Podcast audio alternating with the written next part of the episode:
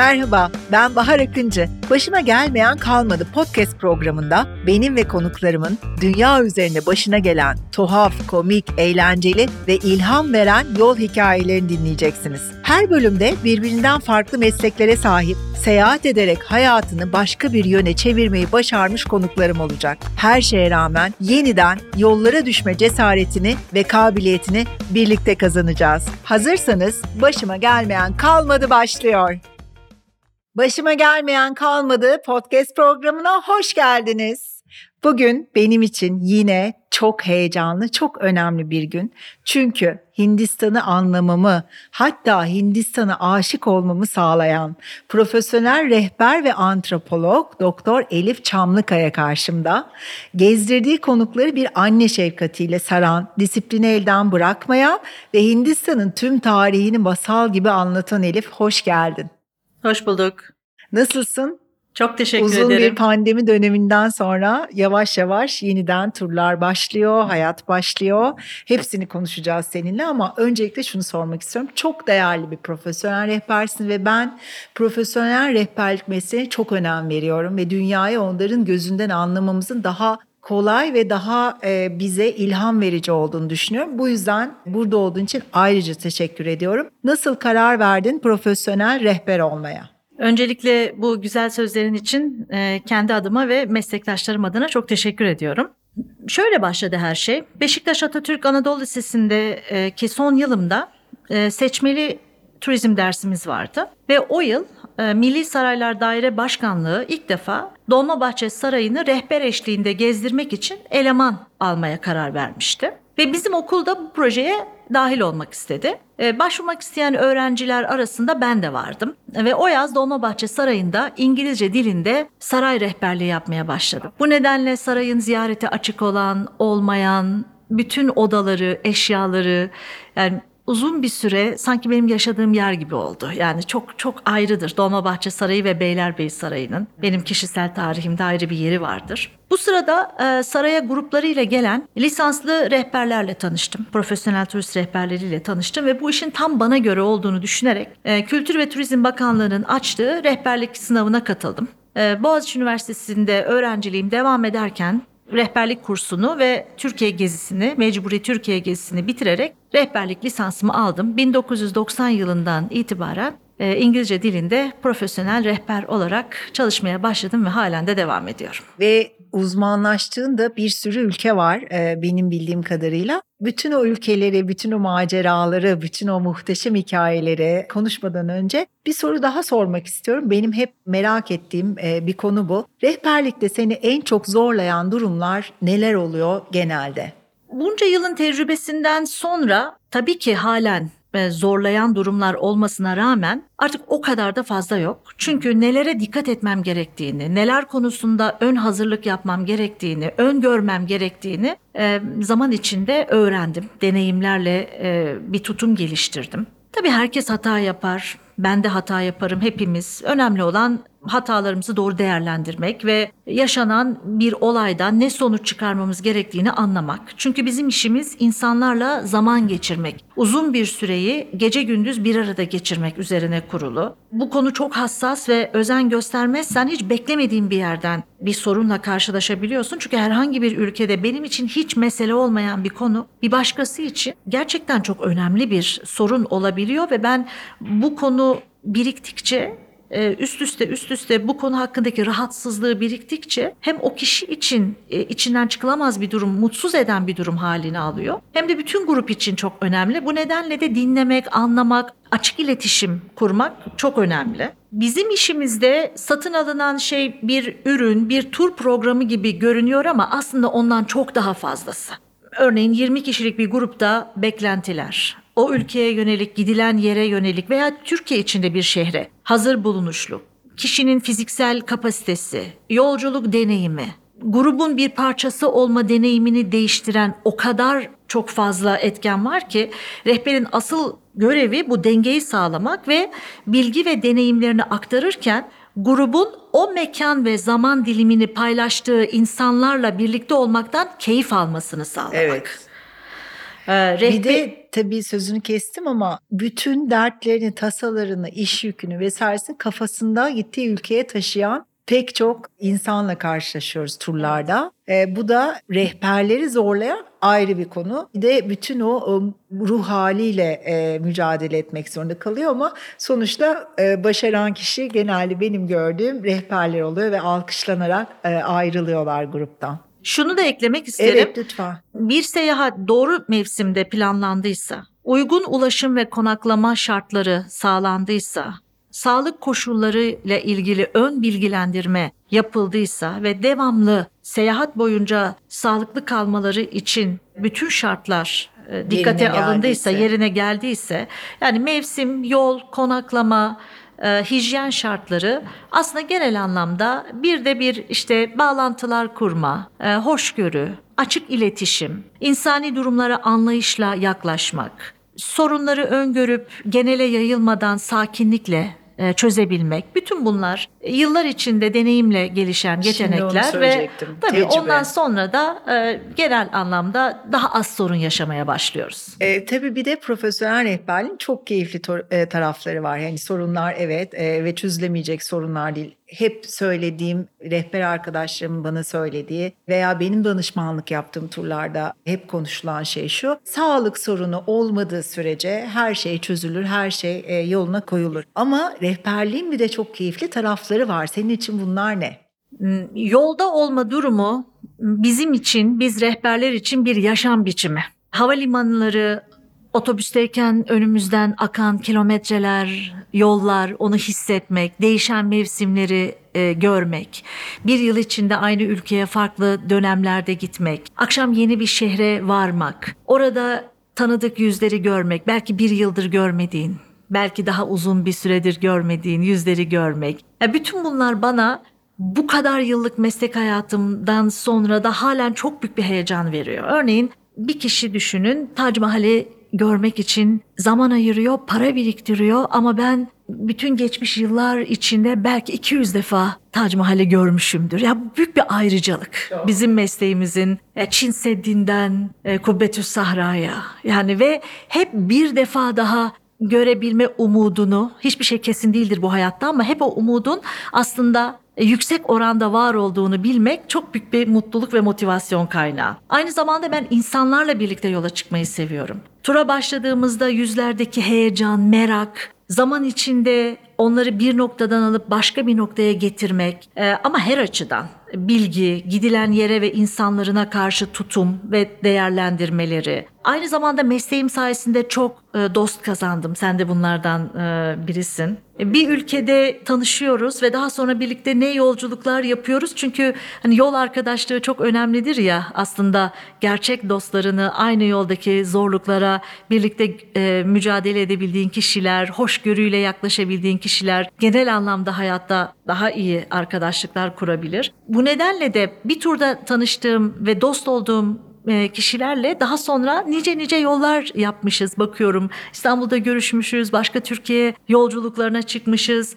Aynı zamanda biz rehberler şunu da çok seviyoruz. Her tur öncesinde sanki hayatımızın ilk turuymuş gibi o heyecan, o kalpte midedeki kelebekler. Sanki sahneye çıkıyormuş gibi. Aynen sanki sahneye çıkıyormuş gibi ama biz de o mikrofonu alıp da ilk cümleyi söyledikten Evet. sonra e, Doğru. hepsi geçiyor. Ben Türkiye içinde de İngilizce konuşan gruplara rehberlik yapıyorum. Aynı Türkiye'de de bu çok önemli. Çünkü ülkem hakkında ön yargıyla gelmiş kişilerin fikirlerini değiştirebilme, onlara rol model olma, tur bitiminde biliyor olacakları ne varsa bunları sabırla ilmik ilmik yapılandırma. Bunlar biz, biz rehberler için çok önemli ve çok büyük bir mutluluk ve tatmin kaynağı sebebi. Ne mutlu. Bana da ne mutlu çünkü ben seninle Kuzey Hindistan'a olağanüstü bir seyahat yapan bir grubun içindeydim. Gerçekten Hindistan'ı Doktor Elif Çamlıkaya ile görmek diye bir şey var. Ve ben buna nail olan insanlardan bir tanesiyim. İnşallah daha nicelerini yaparız. Ben Evet. Rajasthan'ı da seninle görmeyi çok istiyorum. Kudüs'ü vesaire e, bir sürü mistik şehre böyle o masal gibi anlatımınla harika e, seyahatler yapıyorsun. E, onları da konuşacağız birazdan ama ben senin öyle bir yolculuk yaptım ki yıllardır anlatıyorum. şehri anlatıyorum. Orada senin anlattıklarını dilim döndüğünce anlatıyorum. Yazıyorum, çiziyorum ama yine de senin kadar oraya böyle vakıf olamıyorum. O yüzden senden dinlemek istiyorum. Varanasi'de yaşadın. Varanasi bilmeyen dinleyicilerimiz için çok kısa ben özet vereyim. Lafı sana bırakayım, sözü sana bırakayım. Ee, Varanasi e, Hindistan'daki yedi kutsal şehirden en önemlisi ve oraya ölmeye geliyor insanlar. Hindu inanışına göre oradaki gatlarda yakıldıklarında bir sonraki hayatlarına daha iyi bir ruhani dereceden başlayacaklarına inanıyorlar ve bütün bunları nereden biliyorum? Sen anlattığın için biliyorum. Seninle birlikte bir Varanasi yolculuğu yaptık. Senin gözünde Varanasi'yi bu kadar özel ve önemli kılan özellikleri bize çok özellik var ama böyle kısaca anlatabilir misin?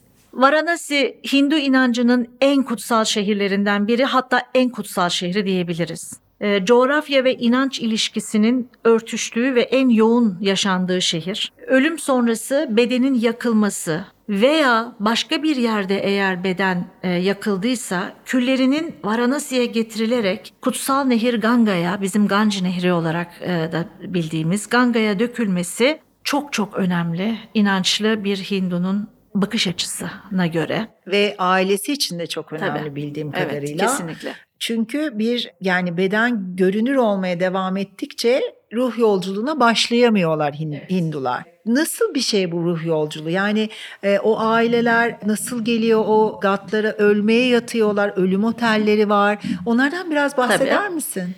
Şimdi e, Hindu inancında farklı bedenlerde defalarca yeniden doğmak gerekiyor. Evet, Çünkü oluyorlar. evet her bir yolculuk yeni bir deneyim. Daha iyi hayat şartlarında, daha zor hayat şartlarında karma dediğimiz yaşam karnesi. Tapınaklara olması gerektiği gibi gidip gitmediğin, yapması gereken ibadetleri yapıp yapmadığın, insanlarla, hayvanlarla hayatı paylaştığın her yaşam birimiyle doğru ve olması gereken ilişkileri kurup kurmadığın senin o yaşamının sonucunda seni bir noktaya getiriyor. Bu senin karma. Bundan sonra iki ihtimal var. Ya karmanın yaşam performansına göre yeniden denemen gerekecek şekilde bir daha doğmak. Yeniden Belki, bedenlenmek. evet yeniden bedenlenmek. Belki daha zor şartlarda, belki daha iyi şartlarda ya da gelişimini, tekamülünü tamamladığın için artık yeniden ilerleme yolunda bir yaşam daha geçirmene gerek olmadığı için ilahi enerjinin bir parçası olarak moksha'ya ulaşmak. Ulaşmak. Şimdi bu o kadar kolay bir şey değil tabii. Ve e, mokşaya ulaşıp ulaşmadığını da ölüm sonrası, ölüm sırasında veya sonrasında yapılan törenlerde akrabaları veya aileleri bilemez. Çünkü yeniden doğup doğmayacağın bile öldükten hemen 3 gün sonra olan bir şey değil. Bir yılı alabiliyor. Amaç Pitriloka denilen atalar katına ruhu ulaştırmak. Orada yaşayacağı deneyimler, mokşaya ulaştı mı yoksa yeniden mi doğacak? Onu sadece e, ruhun kendi yolculuğu belirleyecek. Akrabalarının yapması gereken ona iyi bir ölüm sonrası töreni düzenlemek. Ondan sonra devam eden 10-12 günlük e, ibadetler silsilesini olması gerektiği gibi yapmak ve ölüm sonrası yolculuğunda atalar katına doğru olan yolculuğunda önem yapılması gereken her şeyi yerine getirmek. Ona Vara- belki evet. ona yardım ve Tabii kılavuzluk Varanasi etmek. bu açıdan çok önemli bir yer. Çünkü e, Varanasi atalar katına ulaştıran bir tirta yani geçiş yeri. Geçiş yeri. Önünde Ganga var, Ganj Nehri var, Himalayalardan doğan. Ganga'nın Varanasi'de yaptığı, güneyden kuzeye yaptığı kıvrım, sanki ters akan bir nehir gibi kıvrım yapıp tekrar geriye dönmesi, ölümden doğuma dönüşü simgeler ve Varanasi'de ölmek yüzde yüz mokşayı garanti etmese de oldukça önemli bir destektir. Bu nedenle de insanlar bu kutsal şehirde hayatlarının sonlanmasını veya en azından başka bir yerde vefat ettiyse bile Varanasi'de Küllerinin oraya. yakılmayı, küllerin dökülmesini ister ve çok kutsal bir şehir olduğu için de herkes Varanasi'ye gelmiş. Değil mi? Hatır biliyorsun 10 kilometre uzunluğunda Gatlar var. iskeleler var, Evet, gatlar var. iskeleler. Onların arkasında saraylar var. İşte Evet. Jaipur Maharajası gelmiş bir saray yaptırmış. Nepal kralı gelmiş bir saray yaptırmış. Hepsi gelmişler tek tek büyük saraylar yaptırmışlar. Onun arkasında kendi şehirlerinden geldikleri insanların zaman içinde mahalleleri kurulmaya başlamış. Her bir sarayın önünde Ganj Nehri'ne inen merdivenler var. İskele gibi kayıkların yanaştığı bunlara gat diyoruz. E, iki tane de e, çok büyük ölü yakma alanı var. Şamaşan denilen. Bu nedenle de Hindu inancının çok önemli tanrılarından Shiva'nın şehri olarak kabul edilir e, Varanasi ve ölüm törenlerinin de çok önemli bir merkezi olduğu için aslında Varanasi'ye genel anlamda Mahaşamaşan, büyük ölü yakma alanı gibi bir kutsiyeti vardır. İnsanlar buraya gelirler su alırlar plastik bidonlarda. Niye? Çünkü çok uzaktaki bir şehre gittiğinde orada bir ölüm töreni düzenlendiğinde Ganj'dan aldığı sudan birkaç damla kendi köyündeki suya veya kanala damlatır ve ona sen Ganga ol anlamına gelen bir duayla Ganga suyunu ona katar. Yani çok değiş güzel şeyler. Buraya ölmeye gelen insanlar var. Onlardan istersen daha Sonra da bahsedebilirim. Ee, şöyle aslında onu e, sana çok kısa söyleyeceğim. Burada Varanasi'de ölüm otelleri var ve aileler paralarını biriktirerek aile büyüğü ölmesi yaklaşan aile büyüklerini buraya getiriyorlar. İşlerinden izin alıyorlar, para biriktiriyorlar. E, burada rezervasyon yapıyorlar ve 15 gün orada kalma hakları var. Ve o aile büyüğü eğer 15 gün içinde orada son nefesini verir, verirse onlar için büyük bir çok önemli ve kutsal bir durum bu. E, zannettiğim kadarıyla, bildiğim kadarıyla, senin anlattığın kadarıyla. Peki aile büyüğü ölmezse o 15 gün içerisinde e, nasıl bir ruh haline sahip oluyorlar?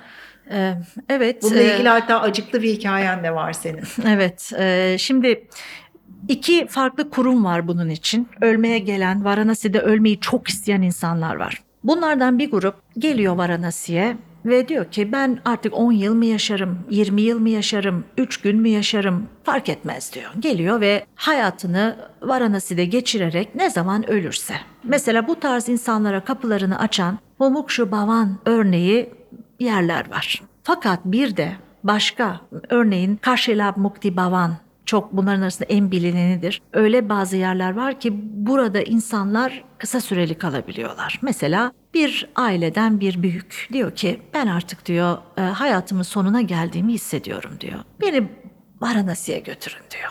Yemeği içmeyi bırakıyor. Çok az. Zaten artık duygusal olarak da bir o tarz bir e, dualarla, ilahilerle öyle bir beklenti içine gelmiş. Ailesi gerçekten de işini gücünü bırakıyor. Kızı, oğlu, herkes geliyorlar onunla beraber Kaşilap Muktibavan'a giriş yapıyorlar. Ve orada artık hiçbir şey yiyip içmiyor. Ağzına damlatılan birkaç Ganj nehrinden alınan su. Oradaki tapınakta okunan ilahiler, dualar eşliğinde son nefesini verdikten sonra kremasyonu Varanasi'deki ölü yakma alanında yapıldıktan sonra külleri Ganj Nehri'ne serpiliyor ve aile geri dönüyor. Fakat Karşilab Muktibavan gibi yerler kontenjanı sınırlı ve Hindistan'ın çok farklı yerlerinden özellikle yakın eyaletlerden e, buraya gelmek isteyenler var. Bu nedenle de eskiden daha sıkışık bir takvimi olmasına rağmen şimdi artık gelenekler değiştikçe o kadar sıkışık bir takvimi yok ama yine de bazı dönemlerde yoğunluk oluyor. Belli bir süreden fazla orada kalmak, o hani Mumukshu Bavan'da kalabildikleri gibi aylarca, yıllarca kalabilmeleri Kalamaz. mümkün değil. değil. Bu nedenle de maksimum 15 gün sonra oradan e, ayrılmak zorundalar. Çünkü bu beklentiyle sırasını bekleyen, oraya gelmek Çok isteyen insan başka insanlar da var. İşte bu da Varanasi'nin e, Varanasi'deki hayatın tarafı. evet bir parçası. Evet. Ben orada da alan araştırmamın bir bölümünde orada da bulundum. Varanasi'de yaşadın sen Elif. Evet, evet ee, tabii. Ne kadar süreyle yaşadın? Toplamda iki yıl.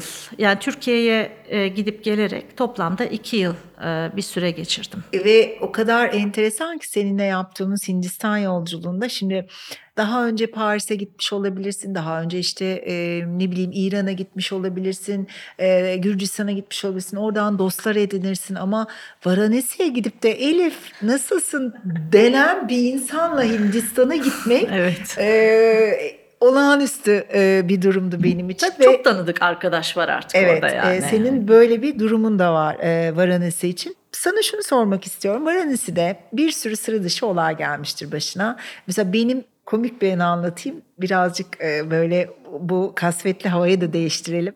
Seninle birlikte Varanis'e gece yarısı vardık ve grupla beraber ertesi sabah da e, daha işte herkes uyurken dedim ki benim hemen şehri görmem gerekiyor. Seninle halbuki hemen bir tura başlayacaktık ama sizden biraz böyle bir sa- yarım saat önce gittim ve hava çok soğuk. Ayaklarım üşüdü ve bir çorap almak için belki de o meydandaki tek mağaza olan mağazaya girdim. Yeni açmışlardı. E, işte bir çorap aldım, parasını veriyorum ve e, üzerimde de böyle bermuda bir şort var. Hemen dizimin arkasında bir nefes hissettim. Ve sıçradım havaya. Nasıl bir nefes yani ne olur orada nasıl bir nefes hissedebilirim? Anında arkamı döndüm ve dev bir inekle e, hayatıma gördüğüm en güzel inekti bu arada. Böyle boynuzları parlıyordu. E, zaten e, tüyleri de parlıyordu. Simsiyah bir inekle yüz yüze geldim kasada. Dilim tutuldu ve böyle excuse me diye bir ses çıkararak e, ve kız gülmeye başladı. Ve bir şey aldı oradan hmm, süpürge sapı gibi bir sap ucunda yemişler var. Hindistan'da çünkü kutsal e, yolun Evet. ortasına gelip oturuyor ve hiçbir şey yapamıyorsun. Geçemiyorsun oradan kaldıramıyorsun. Ve ondan sonra da o ineği böyle tatlı tatlı bir şeyler söyleyerek dışarı çıkarttı. Benim ömrümden ömür gitti ve Varanasi e, ilk günümde ilk armağanım buydu Varanasi ile ilgili. Senin Varanasi'de başına gelen bir sürü enteresan olay vardır ama onlardan e, bir ya da iki tanesini benimle paylaşır mısın bugün? Tabii. Şimdi Varanasi'de rengarenk bir hayat var. Ee, hacılar Varanasi'ye geliyorlar. Ee, Varanasi'ye özgü evlenen çiftlerin evlendikleri günün ertesi günü Ganj Nehri'ne girmek için geldikleri işte Ganga Puja denilen törenler. Her sabah suya girenler. Ee, Hindu Tıraş inanışındaki olanlar. evet dervişler diyebileceğimiz sadular. E, Yılın belli mevsimlerinde farklı e, sadu gruplarının gelmesi. Bütün bunlar Çamaşır yıkayanlar, Evet, rengarenk bir hayat. diş e, Kesinlikle. çekenler. Bunlar da Evet, birlikte kesinlikle. gördüklerimiz. Evet. e, tabii e, bunların arasında dullar evinde yaşayanlar. Eşini kaybettikten sonra artık kendisini tamamen e, ilahi bir hayata adayıp kafasını kazıyıp beyaz bir sarı giyip bileziklerini çıkarıp kırıp dullar evine yerleşenler. Bütün bunlar e, Varanasi'deki acı tatlı hayatın e, temposu yüksek hayatın bir parçası. E, bu e, Kaşilab Mukti Bhavan'dan bahsetmiştim. E, Kaşilab Mukti Bhavan'da Varanasi'deki en duygusal dönemlerimi geçirdim diyebilirim. Çünkü örneğin oraya gelen bir aile bir kadın akrabalarıyla geldiler, yerleşti odasına. E, İşte ilahiler, dualar, Ganga'dan içtiği su. Fakat bir gün, üç gün, beş gün, on beş gün yaşamaya devam etti ve odasına bir başka artık e, Birisi olacak, birisinin bir aile. gelmesi gerekiyordu ve uzatamadılar da ve oradan ayrıldılar ve daha sonra bize haber geldi. Bihar eyaletindeki bir köyde yaşayan bir aile evine döndükten bir hafta sonra kendi evinde vefat etmiş. Yani bu ve benzeri e, birçok insan hikayesi. Yani Varanasi'de suyun kenarına gelmiş her insanın Varanasi ile ilgili ayrı bir beklentisi ve bir hikayesi var. O yüzden de hepsini şu anda sevgi ve saygıyla hat anıyorum tabii yani her gittiğimde Tabii de. Varanasi sadece e, bu ölü yakma törenlerinden ibaret değil. Aynı zamanda akşamları Ganj üzerinde, e, nehir gemilerinin üzerinde çok bize çok renkli gelen, çok görkemli Arti, gelen, evet. e, ateşle e, bütünleşen, dansla bütünleşen, ilahiyle bütünleşen törenler de gerçekleşiyor. E, bu törenlerin ismi ne ve her Varanasi'ye giden diyelim ki bir turla gitmedi, e, Hindistan seyahati yaptı, o, o törenlere katılabiliyor mu? Tabii. Ganga Aarti 365 gün.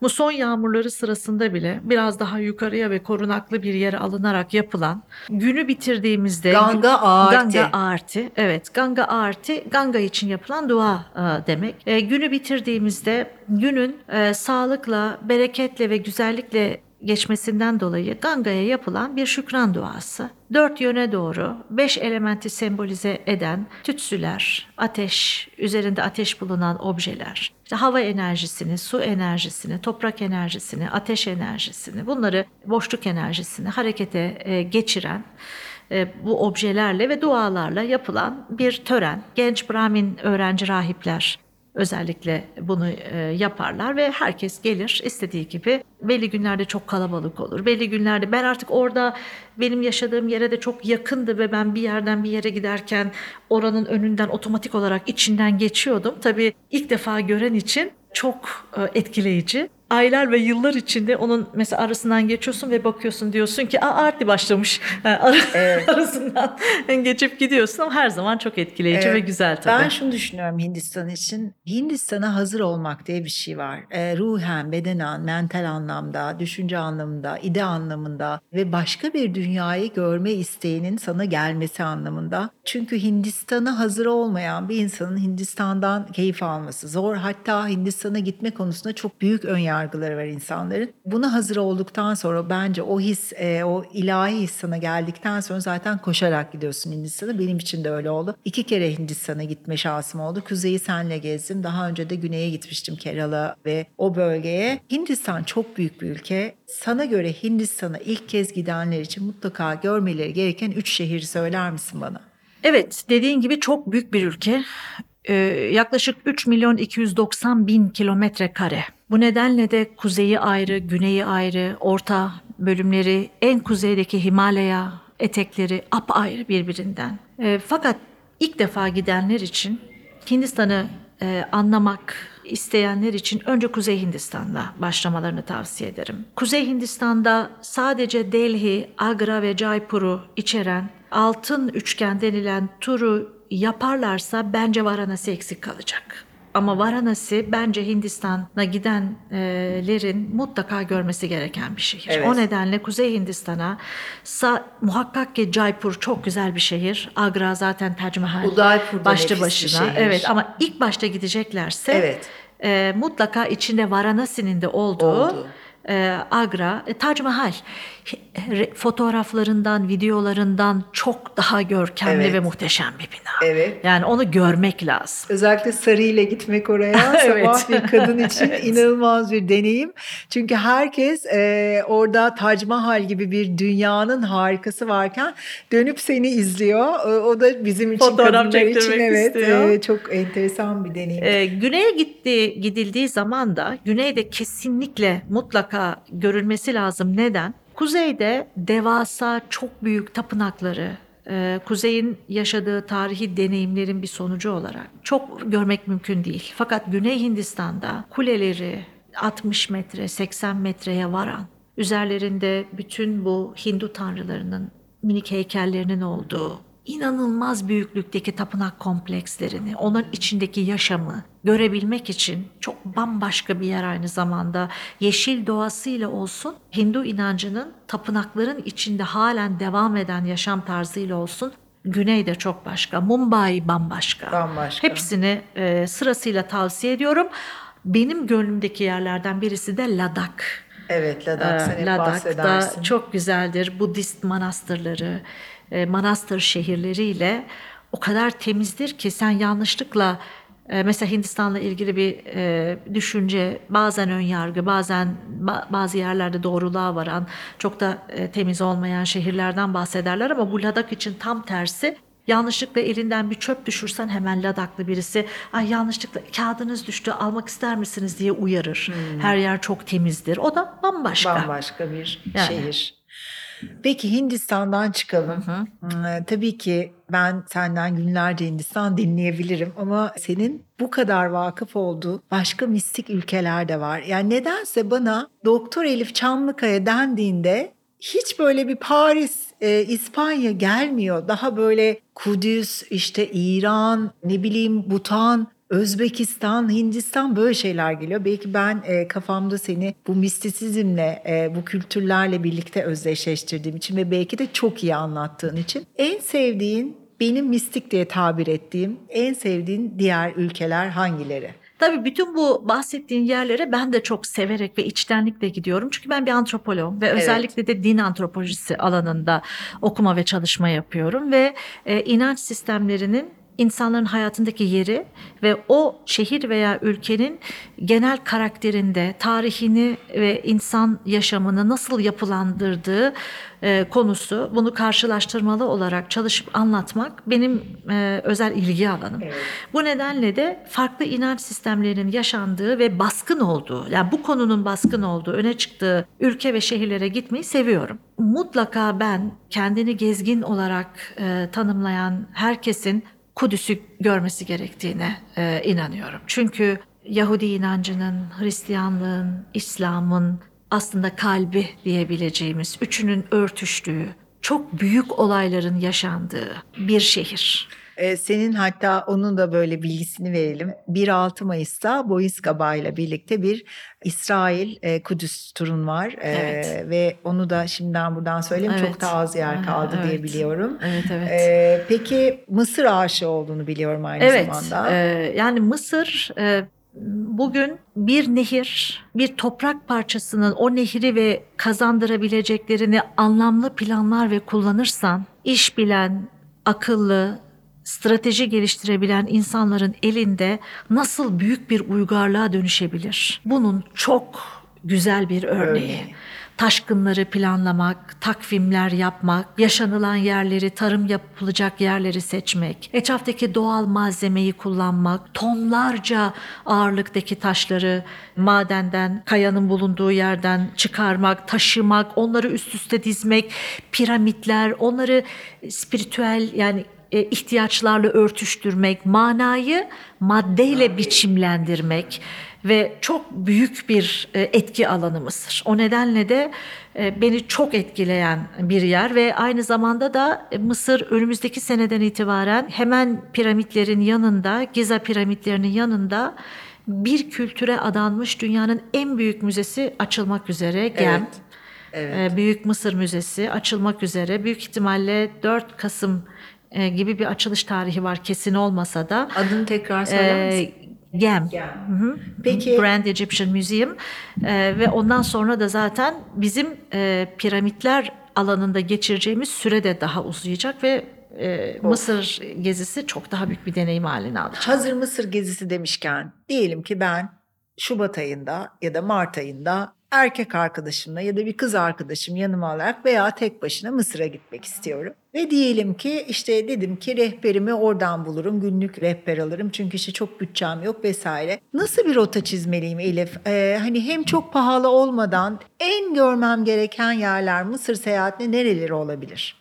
Öncelikle e, tabii ki Kahire'nin içinde Han el Halil çarşısına zaman geçirmelisin. Oradaki e, kafelerde zaman geçirmelisin. Daracık sokaklarında, dükkanlarında. Kahire'nin içinde e, şu anda eski arkeoloji müzesindeki birçok obje e, toplandı ve Büyük Mısır Müzesi'ne taşınmak üzere bekliyor ama müze binasının kendisi de çok güzeldir. Eğer açıksa o müzeye e, gideceksin. Ondan sonra e, Mısır'da aynı zamanda Osmanlı döneminden kalma yani İslami geleneğe ait olan binalar ve Mısır'ın bir de Hristiyan Koptik Kahire dediğimiz Hristiyan e, Mahallesi var, kültürünün kültürü. evet mahal kültürünün yaşandığı bir mahallesi var.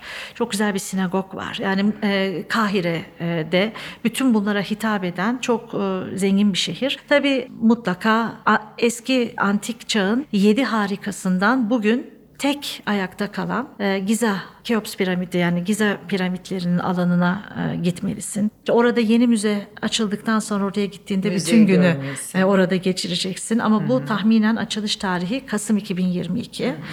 E, Saqqara piramidini mutlaka yol üzerinde görmelisin. Ondan sonra da uçakla Luxor'a gitmelisin. Luxor'da dünyanın en büyük açık hava tapınakları Karnak ve Luxor tapınaklarını. Büyük piramitler çok fazla saldırıya uğrayıp içindeki firavunların ölüm sonrası yaşamlarını e, da zenginleştirebilmek ve eksiklerini tamamlayabilmek için konulan ölüm sonrası hediyelerinin çalınmasından dolayı firavunların artık kayaların içine gizli yerlere gömülmesi, mezarlarının talan edilmemesi amacıyla başka bir ölü gömme tekniğinin geliştirildiği Krallar Vadisi. Mısır'ın çok önemli kadın firavunlarından Hatshepsut'un mezarı. Bütün bunların hepsi e, Luxor ve Luxor'da. çevresinde. O sonra muhteşem bir e, gemiyle, nehir Nehri. gemisiyle Nil. Evet. Bu öyle bir gezidir ki yukarıda otururken sağa ve sola baktığında yaşamı görürsün. Çamaşır yıkayanlar, suda oynayanlar. Evet. Yani çok yakındır o sana. Yol üzerindeki tapınaklarda duracaksın. Sonra e, Aswan'a gideceksin. Aswan. Orada Agatha Christie'nin konakladığı ve Nil'de Ölüm kitabının bir bölümünü yazdığı bir otel var. E, orayı görebilirsin. Orada bir gece kalabilirsin. Sonra e, mutlaka Abu Simbel tapınağına e, gitmelisin. Daha böyle. Şimdi şöyle Mısır yüksek bir e, Nil Nehri yüksek bir akımdan doğup deniz seviyesine doğru indiği için biz haritaya baktığımızda bize sanki aşağıda gibi gelen Nil aslında oradaki terimle yukarıda. yukarı Mısır. Ee, bize sanki haritada kuzeyde gibi durduğu için yukarı Mısır diye düşündüğümüz aslında aşağı, Mısır. Aşağı Mısır. Yani muhteşem bir deneyim. Peki tüm bu yolculukların boyunca en korktuğun ve cesaretinin kırıldığı anlardan bahsetmeni istiyorum. Şimdi ben yapı olarak soğukkanlı ve böyle gözü kapalı tehlikeye atılabilen birisiyim. O yüzden hani birden hızlı hızlı bir plan yapıp e, mümkün olduğu kadar hızla onu çözmeye çalışırım ve birden demoralize olmam ama tabii ki e, bazen çok büyük olaylar da yaşayabiliyoruz. Bu neden? Bunlardan bir tanesi mesela en çok sevdiğim güzergahlardan bir tanesi safari. Özellikle de Kenya, Masai Mara ve Tanzanya e, Serengeti'de. E, Buraya gittiğimizde kesinlikle o bölgenin hakimi e, orada yaşayan ve e, belli dönemlerde göç eden hayvanlar. Biz saygıyla onların e, yaşamlarına bir köşeden gözlem yapıyoruz ve onları tanımaya, anlamaya, görmeye Çalışıyoruz. çalışıyoruz. Bu nedenle de onların hayatına müdahale edebilecek küçücük kuşlara bir kırpıntı yemek bile atmak yasak. Çünkü onların doğal dengesine zarar verebileceği için. Tabii ki e, ziyaretçilerin güvenliği açısından çünkü orada devam eden bir doğal yaşam var. Araçlardan inmek de yasak. Kesinlikle herhangi bir şartta inmek yasak. Ve ben bunu turlarda belki bin defa söylüyorum. Ama bir gün ne oldu? Şimdi biz Serengeti'den çıktık. Ee, Gorongoro'ya doğru gidiyoruz. Ee, çok güzel bir yol. Solda böyle yürüyen aslanlar gördük bir aile. Aa, aslanlar ama artık o kadar çok aslan görmüşüz ki yani gidiyoruz. Biraz ileride bir baktık bir başka gruba ait olan cip ters e, dönmüş. Tabii o anda biz hemen unuttuk kuralları falan durduk. Tabii indik arabadan diğer bizim oluyor diğer kardeş, cipte yardım evet edelim, bir Türk- doktor Türk misafirimiz mantığı. var. Evet. Ah dedim bir bakalım çünkü belli ki bacağı kırılmış olan bir Fransız kadın vardı içinde. Kızı da şoke olmuş durumda. Anneme ne olacak ağlıyor. Yine bizim arabamızda bir klinik psikolog daha sonradan da çok yakın arkadaşım oldu. Defika'ya rica ettim sen işte e, onu sakinleştirebilir misin konuşur musun? Rasime Hanım doktor hanım bana Herkes diyor ki. aşağıda mı bu sırada? Ay tabii. Şimdi ve bu arada da biz biz biz gittik ha Türkler böyle olaya hemen müdahale ettik. Rasim Hanım dedi ki Elif dedi bana bir e, şey e, İlk yardım. e, evet bir tahta veya e, ka- su kartonunu versinler ben bir atel yapayım. Onları yapıyoruz işte sakinleştiriyor. Tevfika kızıyla konuşuyor. Rasim Hanım atel yapıyor. Ben bir şeyler yapıyorum. Bir, birkaç başka grup daha durdu. Bizim gruptakiler diyormuş ki ya bunlar e, anlattılar sonra. Aslanın foto aslanı görmüşler. Fotoğrafını e, çekmek için yavaş yavaş dur dur dur demişler şoförüne. O da birdenbire e, Durunca. panik olup durunca o mıcır üstünde e, arabası kaymış. Biz bunları duyuyoruz. Ner, aslan nerede? Onu hiç soran yok. Birden başka bir grubun sürücüsü baktı ileriye. Simba dedi. Bir döndüm baktım. Üç kol mesafesinde bize aşağı yukarı böyle otların arasında aslan bakıyor ama artık tok muydu yoksa etraf bayağı kalabalıktı. Cesaret mi edemedi? Biz böyle tabii herkes orada kim varsa hemen kadını apar topar cipin içine koyduk. O da böyle sağ olsun acısına rağmen hemen böyle de toparlandı. içeriye yerleştirmemize Nasıl izin verdi. Aynen onun da tabii değil mi? herkes bindi arabalarına vın Peki gittik. burada beni merak ettiğim bir şey var. Hep bunu merak ed- ederim. Ee, sen karşımdayken sormak istedim. Ciplerde neden bir şey yapmıyorlar? Ciplere Yapmıyorlar. karşı bir- Çünkü cipleri bir bütün olarak algılıyorlar. Hmm. Evet. Hatta Büyük bir kütle tabii, olarak algılıyor. Tabii tabii. Bazen bizim ci- e, ciplerin üstün üstü tavanı yukarıya Evet, açılıyor ve oluyor. görebiliyorsun. Bazen onun üzerine e, çitalar çıkıyor. Hmm. Ve e, dolaşıyor yani içeriye girebilecek şekilde dolaşıyor. Bunun örneklerini farklı web sitelerinde görebilirsin. Çünkü Çitanın amacı bize zarar vermek değil, sadece yüksek bir yere çıkıp etraftaki av olanaklarını görebilmek. Yani o arabayı içinden kimsenin çıkmadığı bir bütün olarak Bütün olarak algılıyor. algılıyor. Ve e, hiçbir şey olmuyor. Yeter ki dışarıya çıkılmasın. Bir de senin bir Durga hikayen Ay. var. Bunu da anlatır mısın? Tabii. Şimdi Hindistan'da bana Durga diyorlar. E, bunun niye? Bir hikayesi var. Şimdi e, artık yani bundan 15 sene önce, 15 sene 15 kilo önce. Durga ne demek? Durga e, Hindistan'da ifrit dediğimiz kötü karakterlerden bir tanesi olan Maheshasuru üzerine bindiği kaplanı elindeki mızrağıyla cezalandıran tanrıça, tanrıçalardan bir tanesi. Çok büyük bir tanrıça. Parvati avatarı diyelim hani kelimeleri bilenler için. Şimdi e, onun saçları açıktır. Benim saçlarım gibi kıvırcıktır, böyle dalgalıdır. İşte Gürdür. bazı resimleri benzer, gürdür.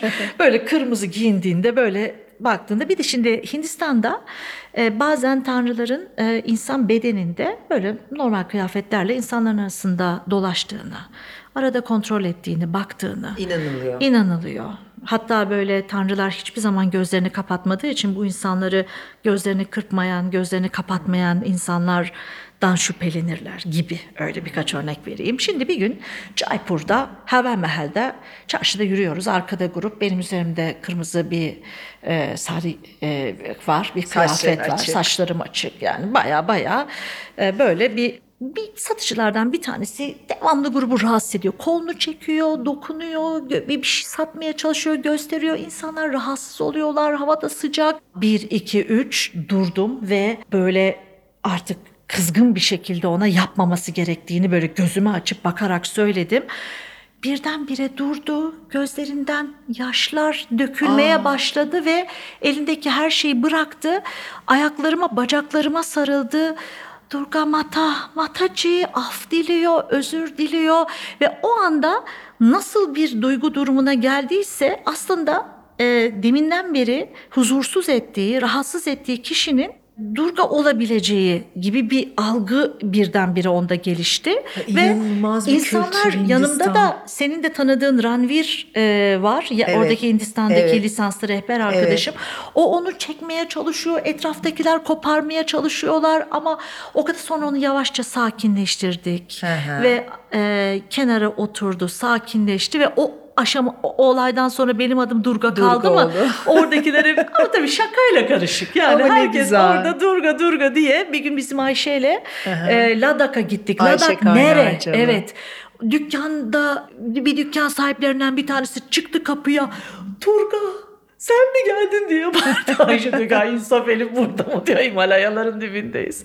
Tabii Jaipur'dan gelmiş orada dükkan açmış Tabii. o ayrı o olayı Oradan bilenlerden ama işte bunlar güzel anılar. Peki e, şunu da soralım sana. Hem yani turlar yapıyorsun, rehberlik yapıyorsun. Zaten e, mesleğin bu. Ama tek başına gittiğin şehirler de var. Tabii. E, ve bu zaten bir rehberin, e, profesyonel rehberin aynı zamanda hani seyahat etmesi onu da besleyen bir şey. Kesinlikle. E, buraya yalnızca gidilir dediğin iki tane şehir söyler misin bana? Yakın bir mesafe ise e, Tel Aviv. İsrail'in Tel Aviv e, şehri. Eğlence, deniz, müzeler, hayat güvenli. İsrail'e girdikten sonra kesinlikle rahatlıkla bütün ülkede e, ve en başta daha modern bir şehir olan Tel Aviv'de bir hafta sonu geçirmek için bile e, gidilebilir. Onu söyleyeyim. Tabii Avrupa şehirleri başta Paris olmak üzere ulaşım ağı, müzelere rahatlıkla gidilebilme, bir yürüyüş Evet. şehri olması açısından. Mesela e, benim rahatlıkla bir kadının güvenlik açısından tek başına gidebileceği bir ülke önerebilirim. Özbekistan. Ah, yaşa. Tren biletinizi online alabilirsiniz. Bir, bir şehirden bir şehire trenle gidebilirsiniz. Hatta Semerkant'tan Taşkent'e hızlı tren bile var artık. iki buçuk saatte e, gidiliyor. Şehirler kesinlikle yürümeye çok müsait. Müsait. Buhara'da saatlerce bir tarihi eserden diğerine yürüyebilirsiniz. Aynı şekilde Semerkant'ta. Hiva zaten bir açık hava müzesi, Müzesi. gibi. Yeter ki şehirler arası bir şehirden diğer bir şehre gitmeyi ya önceden ayarlanmış bir taksiyle veya bir tren yolculuğuyla veya iç hat uçuşuyla hallettikten sonra güvenlik açısından son derece rahat. Rahat keyifli. E tabii Japonya e, çok e, güvenli bir Evet. şehir. Sadece Evet. Japonya'da yani zaten yalnız e, bir kadının yalnız seyahatinde ulaşım ağı, güvenlik ve dil e, önemli. Japonya'da da dil e, sorun olabiliyor ama Japonya'ya gidenin de özellikle hata yapıp hatasını tekrar düzeltip yeni baştan doğru yolu bulabilecek kadar vakti varsa hiç problem yok. Metroda ağlamışlığım var Japonya'da ben buradan çıkamıyorum ya da ben bu bileti alamıyorum diye. Neyse eninde sonunda yardımcı oluyorlar. Evet. Bakıyorlar ki yani artık böyle yani şey gibi tavuk gibi ortada e, dolaşan koşturan biri var. Eninde sonunda birisi gelip ya seni e, gideceğin kapıya bırakıyor ya senin biletini alıyor. O yüzden Japonya'da da sıkıntı yok. Son iki soruya geldik Elif. Çok e, seninle sohbet çok keyifli ama tabii bizim de bir süremiz var. Bir tanesi şu. e, önümüzdeki günlerde, önümüzdeki yıl, bu yıl ziyaret etmeyi planladığın hayalinde bir gün mutlaka dediğin bir destinasyon var mı? Ee, şöyle benim Asya'da, Afrika'da, Avrupa'da e, gitmediğim, çok Orta Doğu'da gitmediğim çok az yer var. Yok gibi yani. Ama görmediğim yer Güney Amerika. Orta ve Güney Amerika. Orta ve Güney Amerika hakkında hiçbir fikrim yok ve oraları uzun bir süre orada seyahat etmek istiyorum. Kendim Muhteşem yani. olur. Orada hiçbir zaman Muhteşem rehberlik olur. yapmayacağım. O ayrı. Ama kendim bir e, gezgin olarak o- Kendine seyahat olacak bu aynı zamanda. e, yapmak istiyorum. Pla- yani is- uzun vadede hedefim Bunu o. da inşallah e, bu sene sana diliyorum. Kendime de diliyorum. Belki birlikte gitme fırsatımız bile olur. E, belki Meksika'daki e, Ölüler Bayramı'na bile yetişebiliriz. İnşallah bunu şimdi buradan totem olarak evrene e, bu dileğimizi gönderelim. Son sorum şu sana. Bizi dinleyen, dinleyecek olan e, bir sürü profesyonel rehber olmak isteyen e, veya kendi kariyerinden vazgeçip bunun eğitimini almak isteyen insanlar e, olacaklar. Profesyonel rehber olmak isteyen genç adayları, rehber adaylarına tavsiyelerini almak istiyorum senden programı kapatmadan. Şimdi ben rehber olduğumda Kültür ve Turizm Bakanlığı'nın açtığı sınava girmek, genel kültür, yabancı dil, sözlü ve yazılı sınavlarını geçmek, 6 aylık akşam saatlerinde e, gerçekleşen bir kursu bitirmek, ondan sonra bir aydan daha uzun süren bir Türkiye gezintisini kesintisiz yapmak ve arkasından da geziyle ilgili bir sınava girmek gerekiyordu. Fakat şimdi artık sistem değişti. Şimdi lisanslı rehberler, profesyonel turist rehberleri artık üniversite e, bitiriyorlar. 4 yıl mı 2 yıl mı? E, hem iki yıllık var hem dört yıllık var. E, aynı zamanda başka bir lisans e, bitirip e, yüksek lisans yaparak da lis, e, kokart e, eskiden kokart diyorduk şimdi işte çalışma kartı. Çünkü bir ruhsatnamemiz var bir de çalışma kartımız var. Neden? Çünkü artık bölgesel rehberlik ve ülkesel rehberlik kavramı var. Benim zamanımda sadece ülkesel rehber olunabiliyordu. Fakat şimdi e, mezunlar Türkiye'de e, her biri yaklaşık 7 gün süren, 7-8 gün süren Karadeniz bölgesinde, Güneydoğu Anadolu'da, Doğu'da, İç Anadolu, Akdeniz, Ege ve Marmara bölgesinde birbirinden farklı tarihlerde de olabilir, peş peşe de olabilir. Gezi yapmak, bu Bu gezilere gezilere katılmak katılmak zorunluluğu. zorundalar. Mesela 3 3 bölgeye yaptı. O zaman Karadeniz bölgesinden lisanslı rehber, Güneydoğu Anadolu'dan lisanslı rehber, Ha, İç Anadolu'dan lisanslı rehber lisans oluyor. alınıyor. Evet. E, peki o, Ona o, bölgesel deniyor. o seyahatleri yaparken başında da bir baş rehber var değil mi? Ee, Onları tabii anlatan? tabii. Tabii Evet. eğitmen rehber var. Aha. Ee, ondan sonra da bütün bölgeleri tamamladıktan sonra da ülkesel rehber Hmm. e, lisansı alıyor. Bölgesel rehberken sadece kendi bölgesinde rehberlik e, yapabilir. Ee, özellikle e, İngilizce, Almanca, Fransızca, İspanyolca gibi dillerde artık okul dışında rehber olabilmek mümkün değil. Kurs açılıyor hala ama nadir diller için. Çok Hmm. Evet. büyük ihtiyacın olduğu e, nadir Diller için. dillerde çok seyrek. Açılıyor. E, evet yani yasal olarak böyle bir olanak var ama aslında yani hayatın doğal akışında gerçekten olan şey e, iki yıllık veya dört, Dört yıllık, yıllık okul bitirmeleri ve bütün bu süreci tamamlamaları, Ee, sadece dil sınavına da giriyorlar girmeleri. tabii. tabii. Sadece bildiğim kadarıyla Kapadokya'daki e, okul, rehberlik okulu online. Onun dışında da e, yani pandemi saymazsak Evet, fiili e, olarak fiili olarak okula evet, gitmek Çok gerekiyor. iyi okullar var zaten eğitim Evet. aldıkları. Ben iyi bir rehberde şu özellikleri olması gerektiğine inanıyorum. İyi turist olmadan iyi rehber olamazsın. Bence bir rehber öncelikle gezgin olmalı. Ben rehberlik yaptığım her ülkeyi daha önce mutlaka gezmişimdir. Bu bir ön şart demiyorum. İlk defa o ülkeye gidebilir. Zaten gittiğimiz ülkelerde mutlaka yanımızda e, o ülkenin lisanslı rehberi oluyor. Ama ben rehber eğer o ülkeye daha hakimse ve daha önceden gitmişse muhakkak ki deneyimin çok farklılaşacağına evet, oluyor. inanıyorum.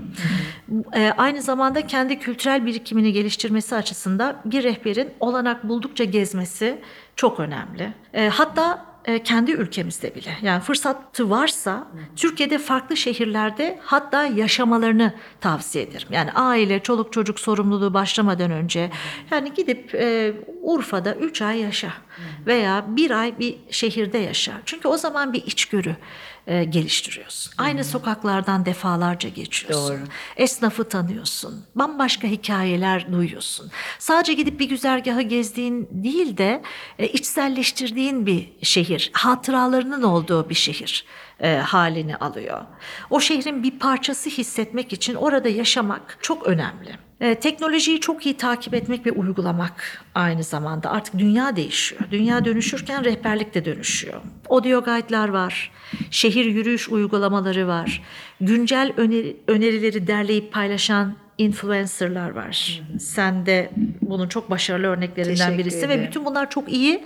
Çünkü hepsi deneyim ve bilginin çeşitlenmesini sağlayan Bunları çok güzel senden şeyler. duymak çok önemli çünkü çok doğru bir konuya değindin. İlk cümlen şuydu, dünya değişiyor, rehberlik de değişiyor ve dönüşüyor. Bu bilgiyi e, tabii ki sahip olduğu bilgiyi daha da e, geliştirmek için teknolojiyi kullanmak çok önemli. Bir yerin restoranlarını, son açılan restoranlarını benden çok daha iyi bilen insanlar olabilir. Önemli olan rehber burada eski klasik tanımı içinde kalamaz.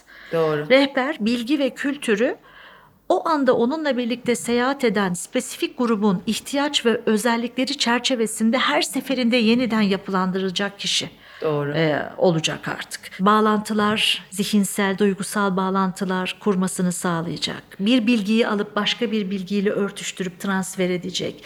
Eski deneyimleriyle karşılaştıracak. İşte burası böyleydi, şimdi böyle oldu.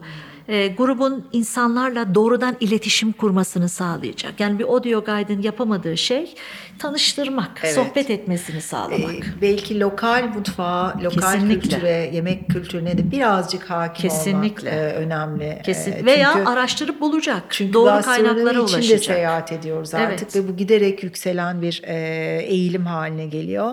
Tabii çok kitap okumak. En az bir dili çok iyi bilmek. Yabancı yayınları, akademik yayınları veya popüler yayınları e, günceli takip etmek.